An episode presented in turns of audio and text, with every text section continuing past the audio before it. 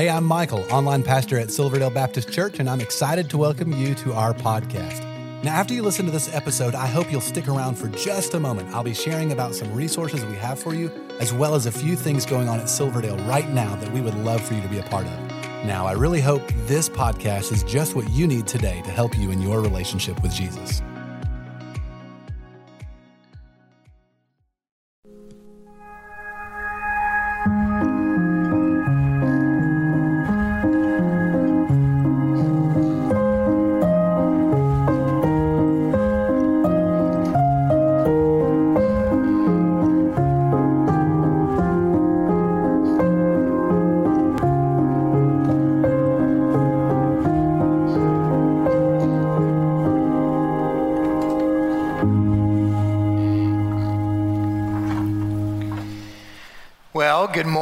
Welcome to Silverdale Baptist Church and Merry Christmas. It's so good to see all of you here today. I'm Tony Walliser. I'm one of the pastors here at Silverdale.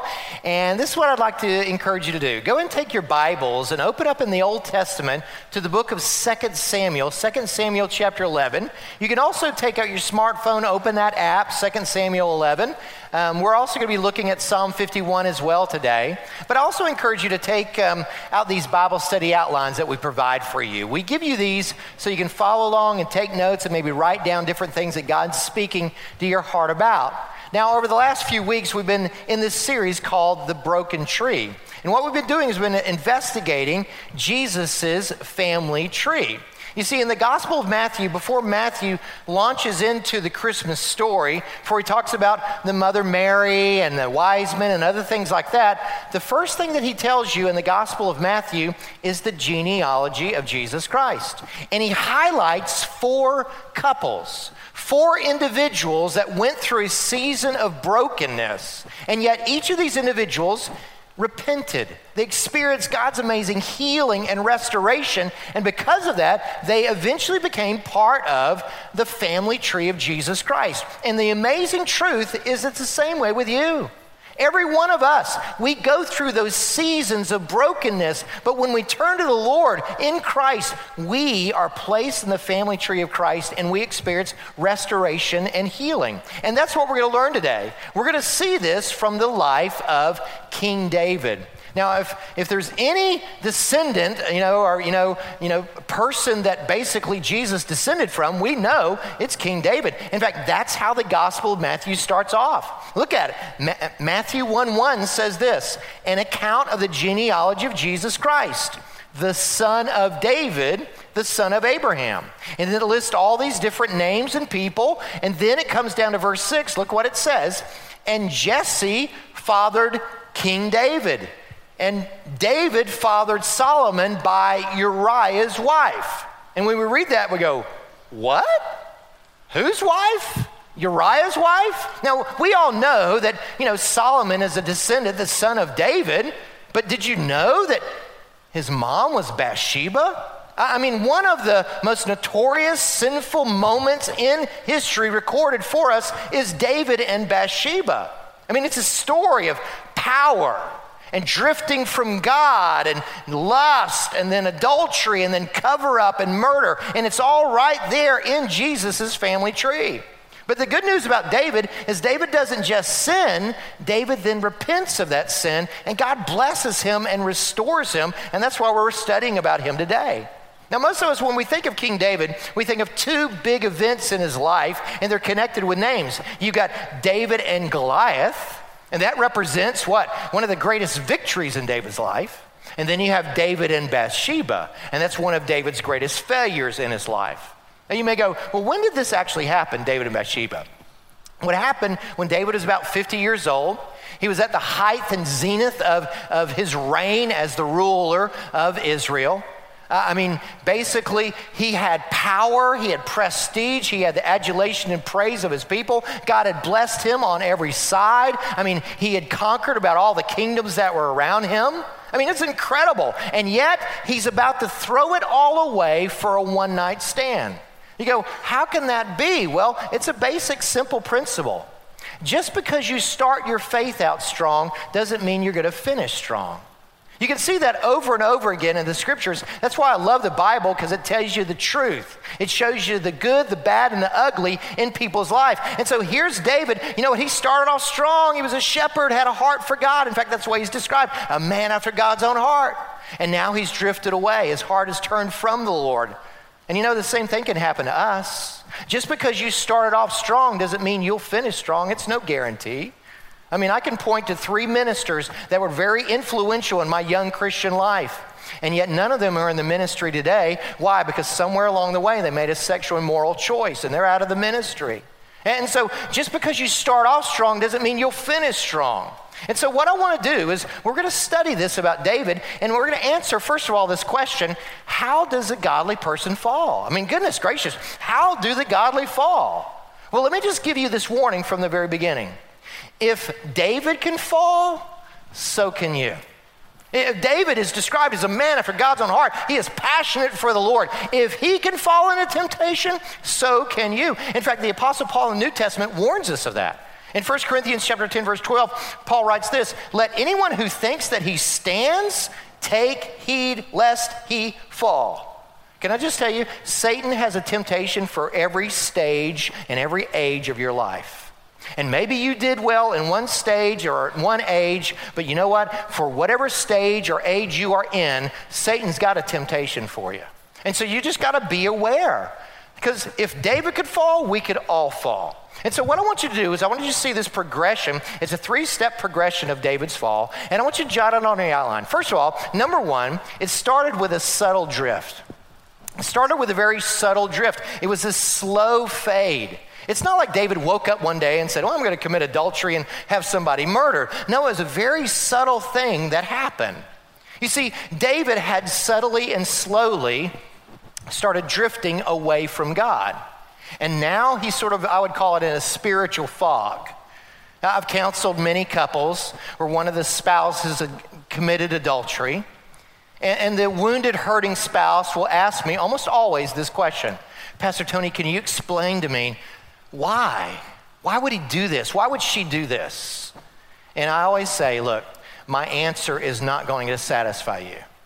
Because whenever a person gets to that point, they have been in such a spiritual fog of deception, it makes no sense. I mean, think about it. Logically, why in the world would somebody do something that's going to dishonor God, break their marriage vows, possibly destroy their marriage, you know, financially bankrupt them and screw up their kids. Why would anybody make that kind of decision? And yet people make that decision all the time. Why? Because they are in a spiritual fog of deception. And that's where David has been. He's been in this slow descent away from God. Notice what it says, how the passage starts off in verse 1 of um, 2 Samuel chapter 11. It says this in the spring of the year, the time when kings go out to battle, David sent Joab, that's his general, and his servants. But David remained at Jerusalem. In your outline, circle when kings go out to battle. You see, it's springtime. And this is normally when you got to go and you got to defend your borders, you got to straighten things out. And so typically, a king would go and he would be with his troops whenever that happens. But David's not doing that. David's sort of mailing it in. David is sending somebody else, you know? David's like, you know what? I'm going to stay at home. I'm going to play hooky. I'm going to play Fortnite, whatever it is. He's deciding I'm just going to, you know, cash it in. I'm not going to, I'm not going to do this. Now you may go, well, maybe he needed some R&R. No, he didn't need R&R. All winter long, he's been just lounging around the palace. Had plenty of time to relax. It's time to get up and start doing something, and David decides not to do that. You see, what's happened is, is that David has become spiritually lazy and physically lazy. Now, think back about David's life. When David was running from the former king Saul, and he was desperate for God. I mean, literally, he was crying out to God constantly. And if God didn't work one miracle after another miracle, he was not going to survive. In fact, many of the Psalms that are written were during that time when he was just running from Saul and so desperate for God. But you know what? David has now reigned for 20 years. He's big, fat, and happy. He's got plenty of power, plenty of money, and prestige. It's almost like, I don't need God anymore. And can I tell you, that's really what's wrong with our country? I mean, the fact is, is so many people are so prosperous in so many ways, you know, I don't need God anymore. I've got it handled. Well, that's where he is. And so David has become spiritually and now physically lazy. Check it out. Look how this is described. Verse 2. It says this It happened late one afternoon. Catch that? When David arose from his couch and was walking on the roof of the king's house, that he saw from the roof a woman bathing.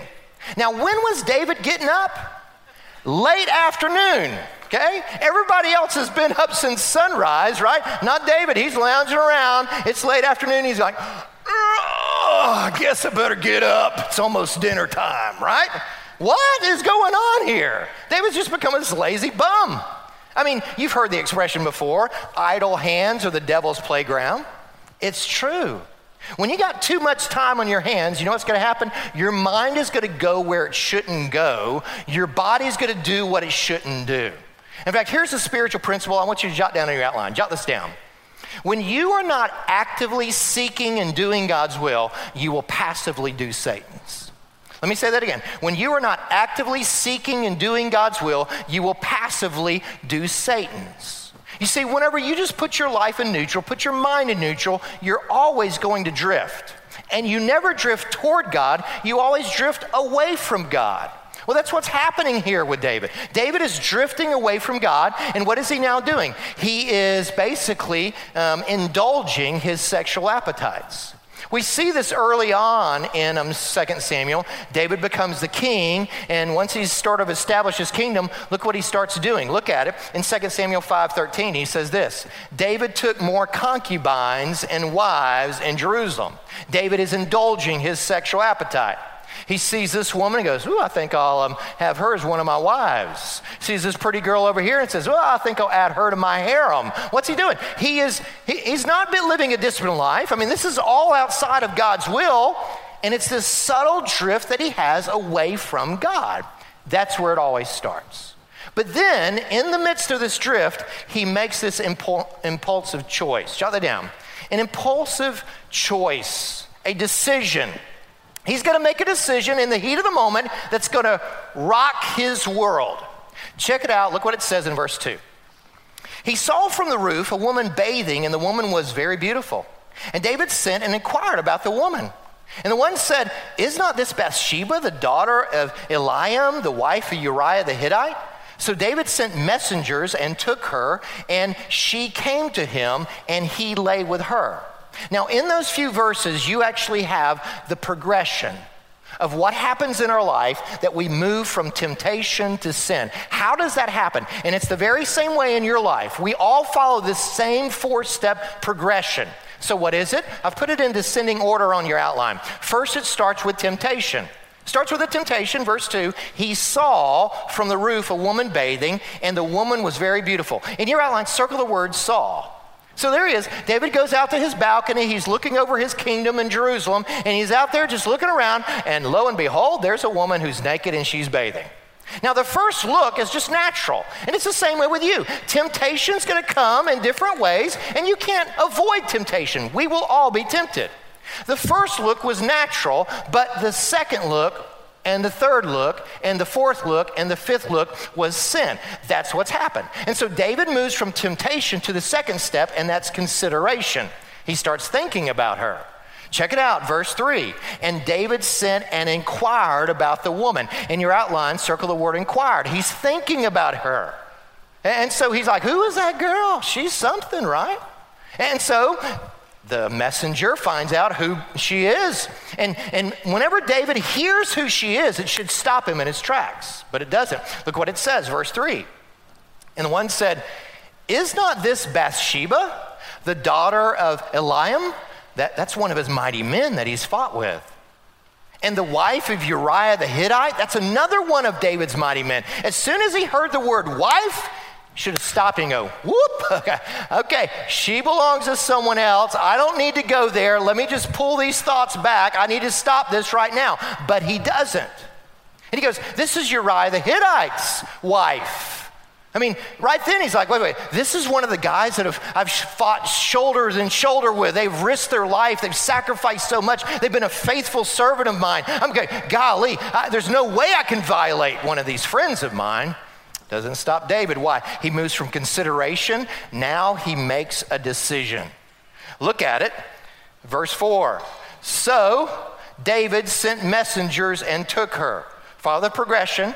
First, he saw her, then inquired about her, and then what did he do? He sent for her. David made a decision. Now, David hasn't, you know, lay with her yet, but the deed's already done. I mean, you know what? The, the thought process is already there. And so that naturally, once you decide, once you make a decision of your will, you're going to follow through with the action, which is the final step. Verse 4 And she came to him, and he lay with her. In your outline, circle lay with her. You know, God's word is always very precise. Doesn't say he made love to her. It doesn't say there was, you know, no, no, he just, he just slept with her. No love, no connection, no intimacy. This was just sex. Uh, this was just a one night stand to David. And so David commits adultery. He breaks one of the Ten Commandments. And he thinks, you know what, no harm, no foul. I'm going to go on with my life. She'll go on with her life, and that'll be the end of it, right? No. There's always consequences, which leads to the third thing. Jot this down the premeditated cover up. The premeditated cover up. It's been said to err is human, and to cover it up is human too. It is our natural tendency. As soon as we sin, we want to look for ways to cover it up. And here's the deal though whenever you cover up your sin, it always makes it bigger. Always. I mean, this week, uh, president was, um, you know, impeached. Well, you think back in U.S. history, you think of President Nixon. I mean, he was about to be impeached, so he resigned. And do you know why he had to resign? It wasn't because of Watergate. It was because of the cover up of Watergate. The cover up made it worse. You have President Clinton. He was impeached. He was impeached not because he had an affair with Monica Lewinsky. No, he tried to cover it up and he lied under oath to a grand jury. That's why he was impeached. You see, the cover up always makes it worse. And so here's David thinking he's gotten away with his sin. He didn't. What happens next? Verse 5. And the woman conceived, and she sent and told David, I'm pregnant. Right? Now, can you imagine when that note came to David and he read those three words, I am pregnant? I mean, David starts shaking like a leaf. He thought he got away with it, but he didn't. There's always consequences to our sin. And so, David, he's this brilliant strategist. His mind starts working. Okay, okay, I've got a problem here. How am I going to solve it? Oh, I got it. I'll bring in Uriah from the battlefield, encourage him to be with his wife, and everybody will think that the child is Uriah's, right? And so that's what he does. Verse 6. So David sent word to Joab Send me Uriah the Hittite. And so David brings Uriah in. You know what? He says, How's the battle? You know, gives him a bunch of glasses of wine, gets him drunk, says, Go home and be with your wife, man. You deserve it. And Uriah doesn't do it. And David's like, What? Any hot blooded man would go be with his wife. Uriah didn't. So he brings Uriah in and asks him why. Verse 11 Uriah says, My commander Joab and my Lord's men are camped in the open country. How could I go to my house to eat and drink and make love to my wife? As surely as you, king, live, I would not do such a thing. Yut yo. David has just met a man of integrity. He's met a man that lives based on principle, not based on passion. In essence, the Word of God is making it clear to us Uriah is a godlier man than David is at this point. And so this should convict David. David should go, he should repent immediately. But he doesn't. He's got to come up with a plan, okay? This is my plan, verse 14. Do- David wrote a letter to Joab, that's the general and sent it by the hand of Uriah. His death sentence was being held in his own hand. Verse 15 In the letter he wrote, Set Uriah in the forefront of the hardest fighting, and then draw back from him, and that he may be struck down and die. In your outline circle, struck down and die. You know what you call that? Premeditated murder. Power led to lust, which led to adultery, which led to cover up, which led to murder. What's the principle here? Jot this on your outline. When you try to hide your sin, it only creates more sin. When you try to hide your sin, it only creates more sin. Sin comes in bunches. And some of you right now, you're playing with fire, you're thinking you're getting away with it, and all it's doing is growing. And if you don't repent, you're going to ruin your testimony and ruin your marriage and bankrupt your finances and screw up your kids. Repent. That's what David should have done. He didn't. He thinks he's getting away with all this. He's not. God sees it. Look at the next verse, verse 26. When the wife of Uriah heard that Uriah, her husband, was dead, she lamented over her husband. Verse 27 She became David's wife and bore him a son, but the thing that David had done displeased the Lord. In your outline, circle displeased the Lord. He thinks nobody saw it, God saw it. You see, there's a God who dwells in heaven and he sees all and he knows all. You, you can't go to a place dark enough that God doesn't see. You can't go to a place far away that God doesn't know. And guess what? God's predicted your sin will find you out. Some of you are right on the verge of getting caught. And can I tell you, that could probably be the best thing that ever happens to you. Listen to me. If you're really a child of God, God doesn't let you get away with your sin. He will expose you. The Bible says judgment begins in the house of God. Why? Because God loves you enough to not let you stay in your sin. He'll expose you. That's what he's doing with David. And so that's the bad news. That's how the godly fall. And we can all follow in that same pattern. But you know what? Now, is you ready for some good news? How are the godly restored? How are the godly restored? We're going to look now in Psalm 51. You see, David, for two years, lived in this state of rebellion, just playing the hypocrite. You know, he, he gets married to Bathsheba, they have a child. I mean, you can imagine what kind of marriage that was. She's a grieving widow and married to the guy that caused it all. I mean, he thinks nobody knows, but the inner circle, the family and friends, they all really know. Now, now David has written over half of the Psalms. The book of Psalms is like the hymn book of the Bible. David's written over half of those, but during this season of time, David's writing no songs. Do you know why? Because he is a joyless man. He has no relationship with God. David later describes this season of his life as though his bones are broken and not healing. That's where David's at. And so, what does God do? God sends a prophet, Nathan, to rebuke him. And Nathan confronts David and says, You are this kind of man.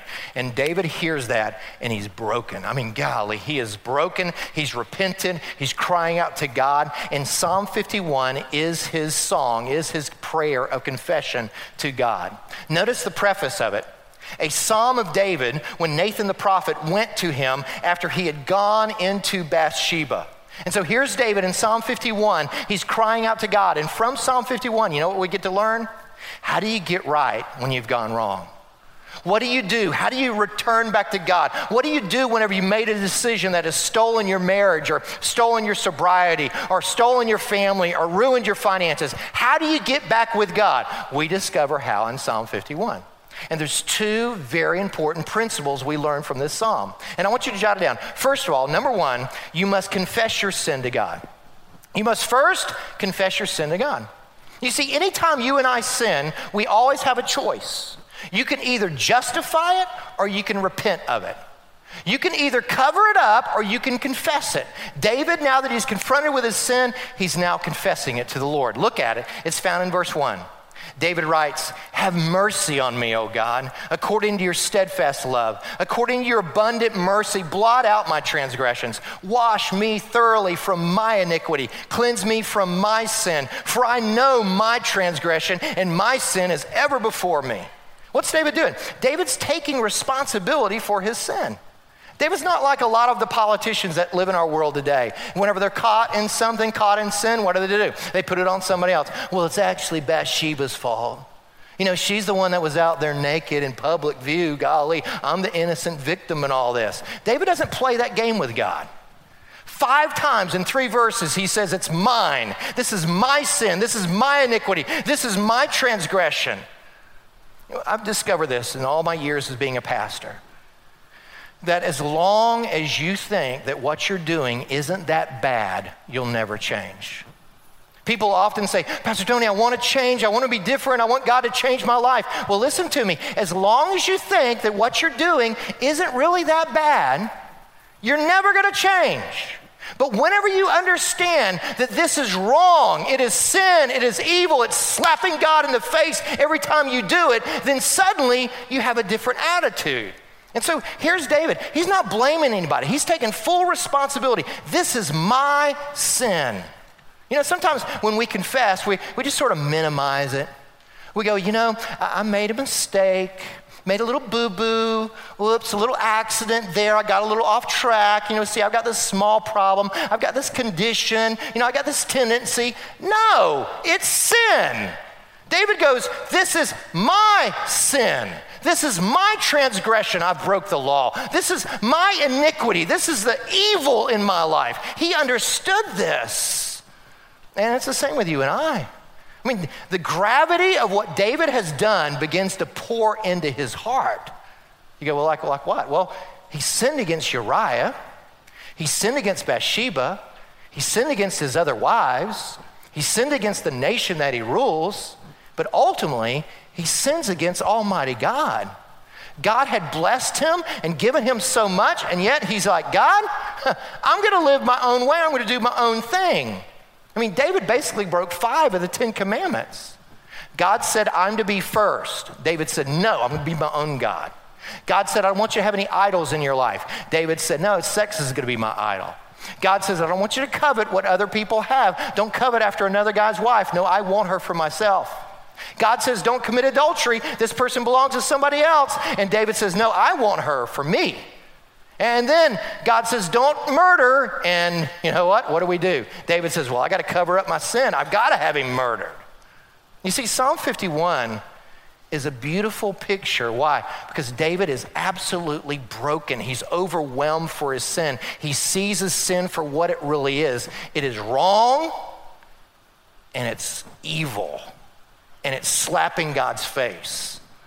See, David knows something that God would be absolutely justified if he killed David right now and sent him to hell for all eternity. David is grasping this. I mean, and so should we. I mean, the wages of sin is death and hell. That's, that's what we all deserve. And so, what do we do? We, we, we play with sin and we pacify it and we go our own way and we ignore God's warnings and we live our life just for ourselves. And God, because He loves you, because you're His children, He disciplines you and He tries to correct you and maybe cause a little trial to come into your life. And what do we do? God, this ain't fair. You don't want God to be fair. Because listen, if God gave us what we deserve, we'd all be in hell. That's what is fair. What we need is the mercy of Almighty God. That's what David is crying for. And so here's David. He's overwhelmed with his sin. He's broken. He's confessing it. He's coming clean before God and he's repenting of it. And then, after he does that, he asks God to do something that only God can do. And it's this jot this on your outline. You ask God to cleanse you. You ask God to cleanse you. Now, now you got to get the first one before you can do the second one. See, a lot of us, we bypass the repenting and the confessing and coming clean. We just want the cleansing and restoration, but you can't do that. Why? Because sin always leaves a stain. Sin always leaves the stench of death behind it. Several years back, I read a humorous story of this mom who was looking out her back window the back, toward the backyard, and she sees her kids playing with these baby skunks that had snuck into her yard. And she sees the danger that our kids are in, and she lifts up the window, yells out to them, and says, Kids, run, kids, run. And what do the kids do? They all grab a skunk and they run. you can imagine bath time was fun that night, right? Well, that's what we do with sin. We don't think it's that big a deal, but it leaves the stench on us. And so, what does David say? He's asking basically, God, will you please descend me? Would you please cleanse me? Look at it. It's one of the most beautiful verses in the Bible. Psalm 51, verse 7. He says, What? Purge me with hyssop, and I shall be clean. Wash me, and I will be whiter than snow.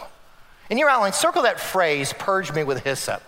I'm going to ask Maddie to come up here at this time and have Maddie help me illustrate what's going on here because what David is referring to is something that they would do in the tabernacle of that day, okay? And so Maddie here is going to represent a person in the Old Testament, and for whatever reason, he became unclean. And they had all these laws that would cause people to be unclean, okay? And so, like if you touch a dead body, you would be ceremonially unclean. And what you have to do is you had to leave your family and friends and go outside of your community, okay? Because you're now separated. You don't want anybody else to become unclean because you're unclean. And so, and anybody that would come close to you, you had to warn them that you were unclean. So, Maddie warned everybody. I'm unclean, unclean. Okay? Stay away. All right. So here's Maddie. He is now unclean. In fact, I shouldn't be touching you. There you go. He's unclean. All right? Now, he's got a problem, right? Because the only way to get ceremonially clean again is to offer a sacrifice, but he can't go to offer sac- sacrifice. So a friend has to go on his behalf, and what do they do? They go to the tabernacle and they offer an animal, and it is sacrificed for his uncleanness. And then after the sacrifice that animal, then they burn that animal, and then they collect the ashes of that animal, and here are the s- sacrificial ashes, okay? And so this isn't actually animal sacrifice ashes. This is my great Edna, and um, and you know, God bless her soul. No, I'm just kidding. It's not. Okay, so here you have the ashes. Okay, so you got the sacrificed ashes, and then they would add water to the ashes, and then they would take hyssop. A hyssop plant. It grew wild there, and um, basically it's it's used in cleansing. You know. In fact, we have a native of that that grows wild here. It is a mint plant.